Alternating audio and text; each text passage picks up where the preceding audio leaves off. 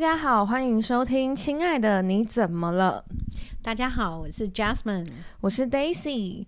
今天呢，Daisy 要来分享一个就是关于 IG 上朋友的一个故事啦。你朋友蛮多的，对，因为 IG 的人也很多，也是。好，但他其实算是我大学同学。嗯，那因为他是一个。有事情就会 po 文，任何大事小事，什么拍美照啊、吃美食啊什么的都会 po。那他就是在去年开始吧，就是有宣告说，哦，我自己怀孕了，什么东西的，然后就一系列的什么产检啊，什么样样来。好，那这今天分享这个故事的主轴呢，主要就是他消失过一阵子。消失过一阵子，所以你的重点是要放在它消失了。对，他消失了，他发生了什么 事呢？嗯、是怎么呢？让我们继续看下去之类的。对，好，它呢，因为就像我刚前面说的，他就是什么东西都要 po，结果他消失了。那个时间点是这样子的，他某一天呢，就是哦，po 一个文，就是他的大肚子，他就说我要待产了，就是大家要为我加油什么的。嗯嗯、然后当然下面就是一堆什么哦，恭喜啊，哦，顺产啊，然后一堆拍手图。嗯、好，就到后面呢，他消失了快两个礼拜。哦，还好，吓了我一跳，因为他就 结果就没了。对，可是 OK，他有回来，感谢主。对，可是根据演算法或者是我们脑内对他的一个印象来说，嗯、照理说他应该生完的那一刻会 po 一个血淋淋的婴儿照吧？嗯，对，对他。对，很多孩子把孩子当名牌，会这样子做。对，但是他没有，他就是不见了。嗯、好，直到昨天呢，他 po 了，他终于 po 文了。他 po 他自己一个人去台中玩，然后他就像一个没生过的产妇 一样，就是一个少女的样子。然后就是哦，说去喝了什么奶昔啊，然后在哪一个店，网美店里面拍照。嗯、然后那时候大家一定第一个好奇的点就是，哎。啊！你待产完之后剪接到你是出去玩的，嗯、这不是很奇怪吗？而且照理来说，这个时间点应该是你在月子中心吧？所以他还没有做完月子就出门了。对，那她身材就可以恢复到像少女哦。哎、欸，对，这好像也是一个重点呢。是哎，所以所以她会不会是用了代理孕母？没有，她真的有大肚，因为她是她刚就是我刚刚说她生产前不是有一个大肚照吗？哦 okay、好，就是连肚子都拍出来的。对，那她也太厉害了，只能这么说。啊、然后大家都傻眼。突然之间，我又想到，现在是我们又要夜配减肥霜。就是那个抹肚子就会瘦的那一次，是这样子吗？那我应该先用，不管有没有怀孕都要先用。对，那个我们很需要哎、欸，就是如果有相关厂商拜托我们。对，好，啊，不好意思打扰你。没有没有，我觉得这样也很好。然后对，然后他就像一个少女一样去台中玩。是，那那消失的两个礼拜发生了什么事？对啊。对，我们今天呢要来谈的就是关于婚内失恋，even、嗯、是产后失恋的一个婚姻关系。因为我昨天，哦、因为他算跟我是大学上面是算是朋友的，只是我们出社会之后比较少，比上次谈的朋友好一点的朋友。对，对然后我就说，哎，我上次有恭喜你什么待产啊？我本来还期待说看到你可爱的那个小 baby，嗯，然后他就说，哦，因为他和先生发生了一些事情，所以他直接就是他连。婴儿的照片都不想照。好严重哦！对，我就说，嗯，我方便知道吗？他就说，因为他先生发现婴儿是一个二十四小时的警报器。我以为你要说，因为他先生发现婴儿不是他的。哎、欸，那这个还好，对，还好还好，这样可以借他的剧本拍八点档。有道理，有对，就是他先生发现婴儿非常麻烦，然后他先生，我先说一下好了，嗯、他先生是一个纨绔子弟。反正就是一个游山玩水啊，然后非常爱摄影，然后也没有正业的先生，就是也算是家里有钱呐，可以让他这样玩。嗯，那他先生发现小孩很麻烦，会绑住他之后呢，嗯，他先生跟他坦诚了一件事，他说某某，嗯。其实我必须跟你坦诚哦，就是我生这个孩子，我主要就是为了要给我爸妈一个交代而已。所以这个交代完毕，就是把这个孩子当一个包裹一样，就送出去就没事。对，然后粘个二十圈胶带，然后就送出去给他爸妈了。对，哦、所以我朋友就非常伤心。因为他其实，在产前他其实是挣扎的，嗯，因为他也是一个很爱玩的人，就像我前面说的，哦 okay，他到哪都要 po 嘛，嗯，都要晒一下，对，对，对，对，所以他其实做了怀孕这个决定，对他来说是某种程度上的一个牺牲，嗯哼哼哼哼，对，因为怀孕他不能做非常多事情，是，是。对，然后结果他好不容易生完了，得到的是先生的这句话，嗯哼，所以他们目前的状况就是，我昨天有问，他就说他们。嗯，也没有要离婚，但是在谈分居。哦，对，但但我觉得这听起来，我会觉得为那个孩子感到难过。难过的原因就是，他如果将来有一天长大，他会觉得原来我的出生是造成我父母离开的主因。嗯，应该这个就会回归到。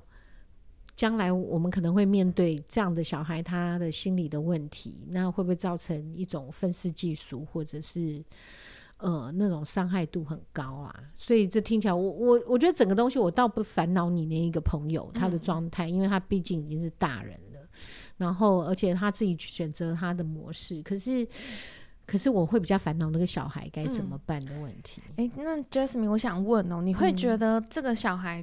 长大之后的心境跟，因为你也知道有一些社会案件是有些女生她被强暴之后产子，你觉得会有些类似吗？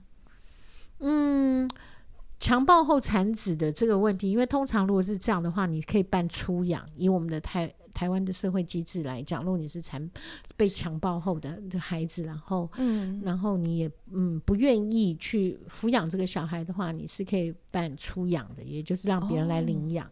所以这个嗯，对这个问题的话，可能就比较不在我们讨论范围内，哦，因为我觉得，当然有些人会觉得是天生啊，原生家庭什么，所以我们会发现。呃，原生家庭，这原生不见得是说生你的妈妈是什么样的人，而是你长大的氛围跟环境。好、呃，这个突然间又题外话，就想到那一天我们在讲富二代的时候，嗯，就我家的儿子严正的 给了我一个建议，因为我当时用了一句话说，嗯，富二代天生就带有一种气势，对，但是他告诉我，嗯，妈妈你不能这样说。然后，因为你这样说，感觉上富二代就是那个样子，这个是一个非常僵化的、自私的一个评论。然后，你应该要很诚实的告诉他，告诉大家，为什么会觉得富二代会天生带那个气势？其实他不是天生的，他是因为生长在那个环境里面，他自然而然的一个社会的一个看待的模式，然后产生了那样的氛围。不好意思，有点咳嗽。啊，不过放心，我是阴性，好，不用担心。然后，呃，再来就是刚刚提到，呃，这个孩子他虽然在好像是父母亲在，尤其是妈妈在不晓得说，原来他只是被当成一个工具，然后产下他，然后这个孩子似乎也是一个工具，对，对，因为刚刚有听到你说就是。对方这一位男生，就这个先生，可能家庭环境也不错，所以在某方面，如果家，嗯，对，这个这个议题变得很大，你知道，因为、嗯、呃，如果说是不是说富二代或者是富有的家庭，但是我们会发现，呃，如果资产很多的家庭，是他们原则上都会希望把资产留给。自己的后代，对对，所以他们就会很期待自己的这个小孩能够呃，就是。子孙的这个繁衍的问题、传承的问题，所以很多时候，他像我的话，我也想传承，不是因为我想传承钱，我想传承的是精神跟思考。然后，可是对于资产很多的人，他可能想要传承的是他的资产，所以他会希望说这，所以这个先生呢，可能就是为了满足父母。想要传承这个财产的这一种资产的这个概念之下，产生了他小孩，所以就是把孩子就送给了父母，那好像似乎就有了交代，嗯、这样子也也换取了这个先生在父母的心中的地位，然后他也就可以继续他无忧无虑、游山玩水的人生。嗯，好，我觉得可能是这样。嗯，所以所以这个我我觉得啦，他的妻子呢。是不是？如果这婚姻要继续的话，嗯，既然遇到这样的先生，我可能会觉得，那你就好好的告诉他说，嗯，那既然这样子的话，我生了孩子，我也有这个功劳，那我们是不是一起游山玩水，去使用这个资产？好，那如果是按照我现在这样的讲法，就是如果夫妻两个能够达成这种共同共同游山玩水，然后使用资产的概念，所以他就不用把自己列为是一个商品，就是他并不是就是、嗯、哦。就是被拿来当呃这个生孩子的工具，那他也能够比较正面的看待他在这个婚姻中跟他先生共同的关系，就是共同享用资产的受益人。是对，那只不过儿子就比较辛苦，似乎是赚钱的工具这样子。嗯、呃，但是我们这样讲，如果夫妻两个的心态是一起来使用这个资产哦，但是最好也是呃善。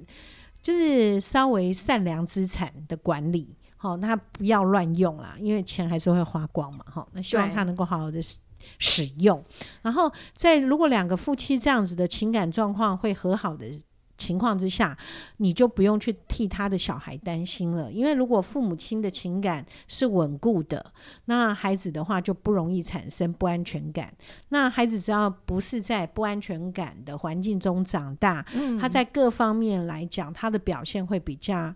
呃，比较有自自信，然后比较不担忧，他天生个性可能就会比较开朗，所以也就不会产生你刚刚就是我们刚刚讨论说，那这个孩子该怎么办的问题。对对，那但是如果如果呃这个太太始终没有办法认为自己是可以跟他先生一起共享这个资产的。部分，他如果没有办法把自己调整到那个位置的话，他可能会面临的问题就会觉得自己是受害者。是，所以一个母亲如果认为自己是受害者之后，他会转嫁到这个情绪到这个孩子身上，就会对，就会产生对孩子的憎恨。那如果一个照顾者，就是母亲对一个受照顾者产生了这个，嗯。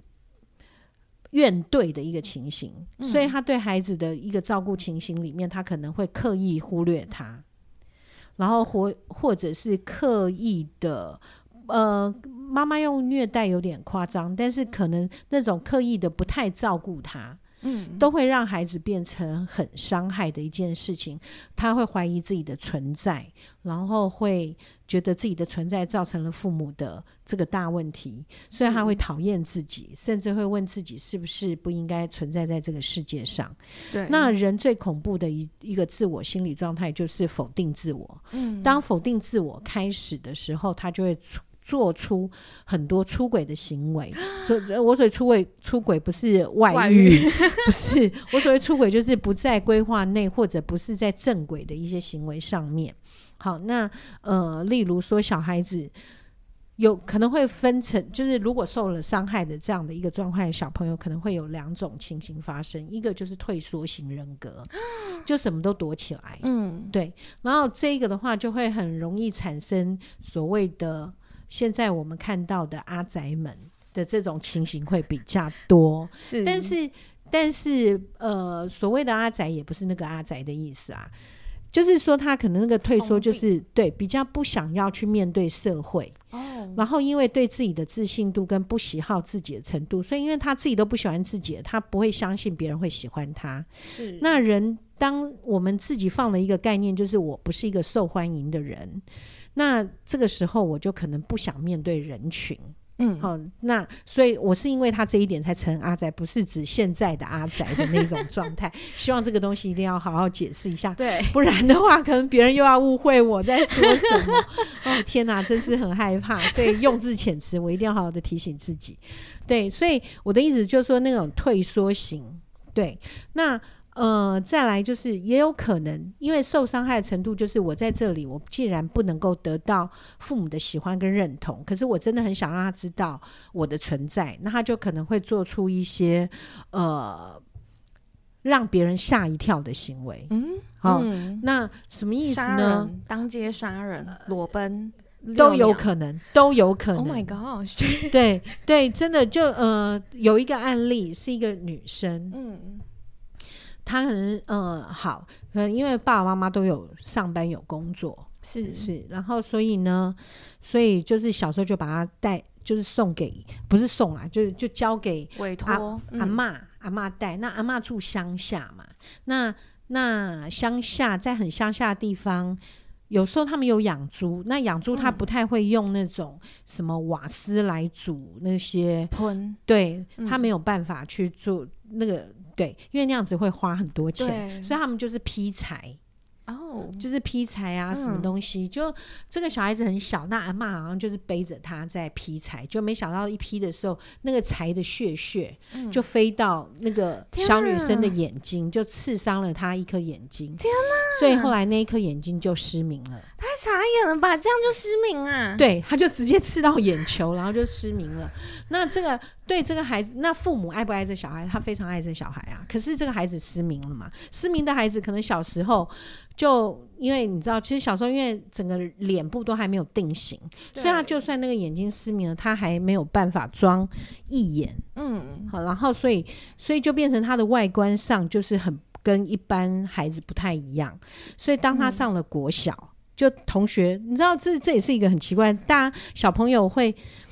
呃，我们可能会说，哦，小朋友怎么那么不乖，怎么可以去取笑别人？可是对小朋友来讲，他真的就会觉得你长得不一样。嗯，他他不懂，他那个叫取笑你或者什么。小朋友只觉得你好奇怪，然后就哦，这个人好奇怪，然后就是会有给他很不舒服的感觉，所以他也比较没有朋友，然后就慢慢就变得孤单。嗯，然后他那时候就是在小学的时候还是跟阿妈，然后阿妈还是会带着他，所以他那个小女生。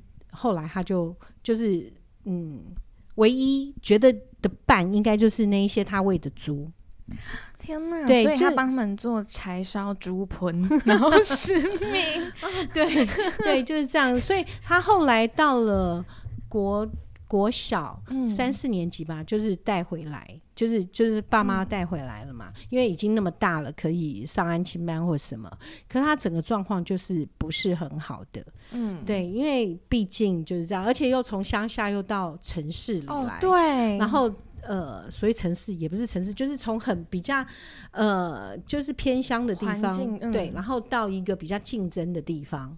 那在这个竞争的地方里面，因为以前在那个地方可能是一个国小，就一个班上可能才五六个人。也太少了吧？对对对，比较 比较，这这台湾的普遍现象，在在有一些比较嗯乡村的地方，比较偏远的地方，嗯，然后他们其实那里的人口比较少，所以孩子的数量也比较少。嗯，那所以班上只有五六个小朋友的时候，当然那个老师对他的关怀度是比较高，就算朋友会笑，但是毕竟已经到了三年级，大家也就。习惯习惯了，真的就也就还好，对，就是因为毕竟就是在那个地方生活，啊，所以就还好了。可是到了竞争的地方就不一样了，然后当然这些这些感觉就越来越强烈了哈，嗯。那所以就不喜欢上学啊，这些都发生。然后好不容易就是一直熬熬熬熬到国中毕业，然后念高中。那因为你知道高中。高中的时候是女生最爱漂亮的一段时间，嗯，其实国中就开始了，但是现在现在的话，高中生是对我们常看到高中生都会化妆上课，对，很像酒店妹，也 也没有很严重，就是就是他会觉得比较比较像日本的那种感觉，就是、嗯、就是呃，觉得这是一种礼貌吧，哦、对。对，就觉得素颜是一件很不礼貌的事，所以我们都在做不礼貌的事，对，我们常不礼貌，对我们每天都不礼貌，我们每天都素颜，对，好。那好，OK，Anyway，okay，就是所以，呃，他在高中的时候就产生很大的一个状况跟问题，然后就开始对父母仇恨，嗯，对，他会觉得都是你们把我放在乡下，那这时候阿妈已经过世了，坦白讲已经这么久，然后阿妈也过世了，然后所以，所以他觉得他的人生就是一个孤单了吧，然后爸爸妈妈，然后又又一直，你知道有些时候。啊，每次讲一些主题的时候，我就觉得，嗯，有很多很多的延伸的点，对延伸的点，然后我真的是觉得很困扰，嗯、就因为讲一会讲到二，讲到三，讲一堆，嗯，那我很想把自己抓回来 就是，呃，因为他这一个部分就是想要美丽，可是他却发现他怎么样都没有办法美丽，嗯，然后虽然他眼睛已经做了一个义眼，哦，可是看起来还是不自然，不自然。所以他就是对自己的某种自卑。那我们刚刚讲受到伤害没有安全感，可能变退缩。对，但是他发现他没有办法退缩，当他退缩的时候，别人就会一直戳他啊，这些人也太过分了。对，别人就会一直笑他或者怎么样，嗯、所以他就觉得心里就慢慢产生说，既然你们这样的话，好。我就让你们知道我的厉害。你们既然这样子的话，那我们就来试试看。我再也不想退缩，所以他就开始就会出现很多嗯违反常理的事情。对，就例如说，他会很在意刻意的，就是觉得好，既然我脸不好看，他会觉得他脸不好看。其实我觉得他长得还不错。嗯嗯，那真的就是他可能觉得自己那个一眼是一个缺陷。可是说实在，我真的觉得接纳自己很重要，但他没有办法接纳自己。我觉得最大的状况是他没有办法接纳自己。那没有办法接纳自己，是因为同学也不接纳他。所以有些时候我们发现，接纳自己不是自己高兴，接纳自己就可以做得到。好像是对，好像也需要别人给予鼓励，他才有办法接纳自己。然后，但是他父母因为长期都是被责怪的那一方，所以。所以父母也没有办法开口去告诉他说：“你要接纳你自己，你现在这样子真的很不错。”然后对于这个小女生来讲，她就会觉得那是你们的这个借口跟推诿之词。嗯，所以她也不想去接纳父母亲讲的这个方法。嗯，所以她就用了她的方式来做她自己的抵抗。嗯，就是她开始就是会把自就是把自己身材弄得很好。哦。就是减肥然后什么的，嗯，然后，呃，但是你知道，很瘦的人，他其实对，其实原则上胸部应该不会太大，是的，对对。但是他要怎么做呢？他就发现一件事情，他就他就干脆就会拍裸照。啊，拍自己的裸照上传，因为他会发现很多人，嗯、然后他不会拍脸部。Oh my God！对对、嗯，他就会对就会上传这样的部分，嗯，对，因为他因为很多人就开始会留言说，哦、呃，好期待哦，对对，这一些东西就出来了，然后就突然间他会觉得，哎、欸，其实是有人欣赏我的，嗯，对，就是那个那个状态就会变成像这样这样的一个状况状况出现、嗯，然后后来的情形就是越来越严重，当他。这样子拍完之后，好像没有更多的，就是就顶多就是这样子，你知道，就是那个惊惊奇跟惊吓，就是那个瞬间，可能可以维持个半年就已经很了不起了。嗯，然后后来他发现他再拍这些照片，似乎好像都没有什么，呃，没有什么 feedback 可以让他 exciting 起来这样子。嗯，所以。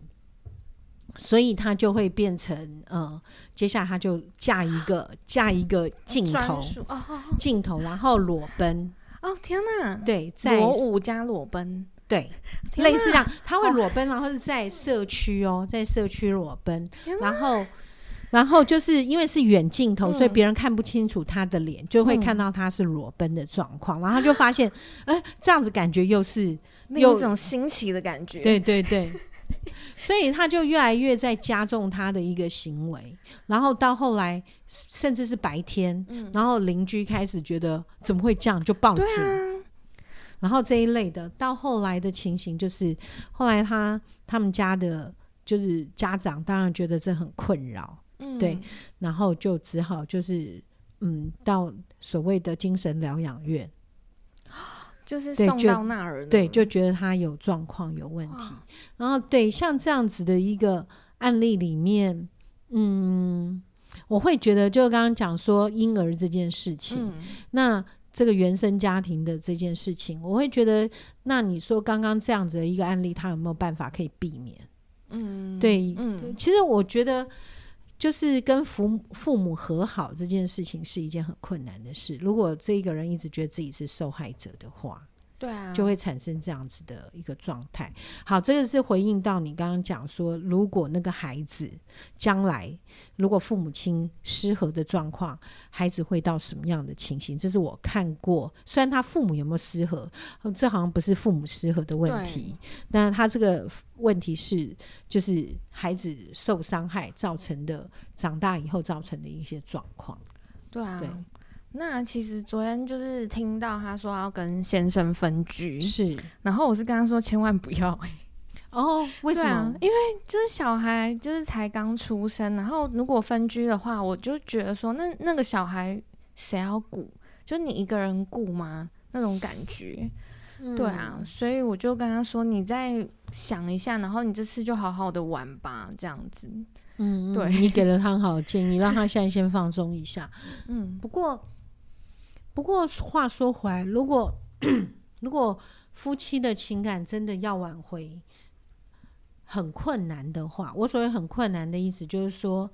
两个人在价值观或者是各个方面的点已经真的不同调，也无法同行。就是，呃，看待彼此都是以仇恨的状态来看的话，两个人一直聚集在聚在一起抚养孩子，孩子也不会健康。嗯，对，因为如果说父母一直在争吵中，或者一直在冷战中。然后这个孩子他学习学学习到的一个模式就是我讨厌这个人，我可能会不说话，也有可能、嗯、对。然后所以他孩子会模仿很多父母亲的一个相处模式。嗯，对对，就像我家儿子。他如果跟他女朋友吵架，完了我又要卖掉他了。他如果跟女朋友吵架，他就会嗯安静的离开，安静的走开。Oh. 然后那女朋友可能发完脾气，就发现人嘞 这样子。然后我们因为我跟他父亲也是属于这一类，就是争吵的时候，我们就会真的就是觉得不开心或什么，就有一方就会。莫名的就走掉了，嗯，然后走掉好像就一种眼不见为净的状态，然后走掉以后可能，嗯，可能不知道他去哪里啊。OK，Anyway，嗯，反正就是不知道他去哪边，然后他就回来了。嗯，回来以后，因为那时候我妈妈还在。所以我妈妈，因为我妈在的时候，我们家是有用一位这个呃外籍人士，对，嗯、然后所以他他就会哦，就煮好饭啦或什么的，哎，那就大家要坐下来吃饭，好像刚刚的争吵的事件并没有，就是好像没有事发生一样。可是对孩子来讲，到他现在很大之后，我看到他呃跟他女朋友相处的一些方式，可能就出现了，好像在复制我当时的这种状况。嗯对，那其实我觉得这种状况很不健康，oh. 真的很不健康。因为，嗯，虽然现在这个年纪了，就觉得以前的争吵好像真的也没什么，嗯，可是毕竟这一些慢慢慢慢，我们就会越来越觉得说，哦，原来，呃，我跟你是没有办法一起很快乐的去共同进行一些事情，对，就会变成都是各自做别的事情。那嗯，我家儿子也有讲过，他会觉得，嗯，嗯，你们以为你们不离婚对我来讲是好的吗？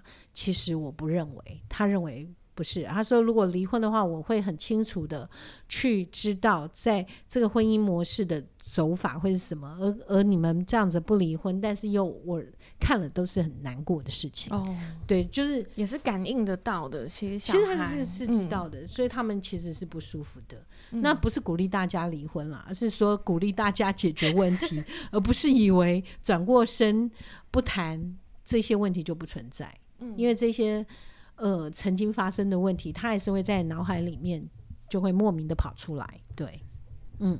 好，那让你发现我是有故事的人。对，好，请继续。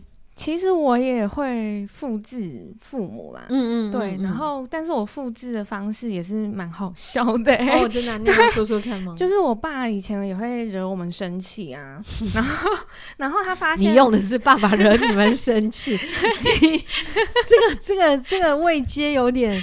有点不太一样哈，对，然后然后，但是他挽救的方法就是他晚上会去夜市买盐酥鸡或是香鸡排，然后真好，对，然后回来我们就会啊，好啦，原谅你这样子，然后以至于我现在哦、喔，oh. 我现在只要被同事惹到，嗯、我当天晚上就是要吃鸡排，是这样子吗？所以你没有叫你同事说你晚上你要买鸡排来找我，你就给我买鸡排过来。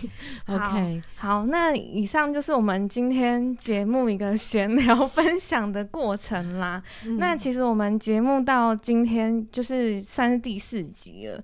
那我们之后呢，就是会比较呃固定的时间再更新，因为我们前面就是刚开始还没有抓到各位的点，各位的胃口。对，那也欢迎就是说大家如果有哦想要听的主题啊，或者是最近有一些小烦恼，都可以在留言区和我们互动哦。好，谢谢大家的收听，谢谢，拜拜。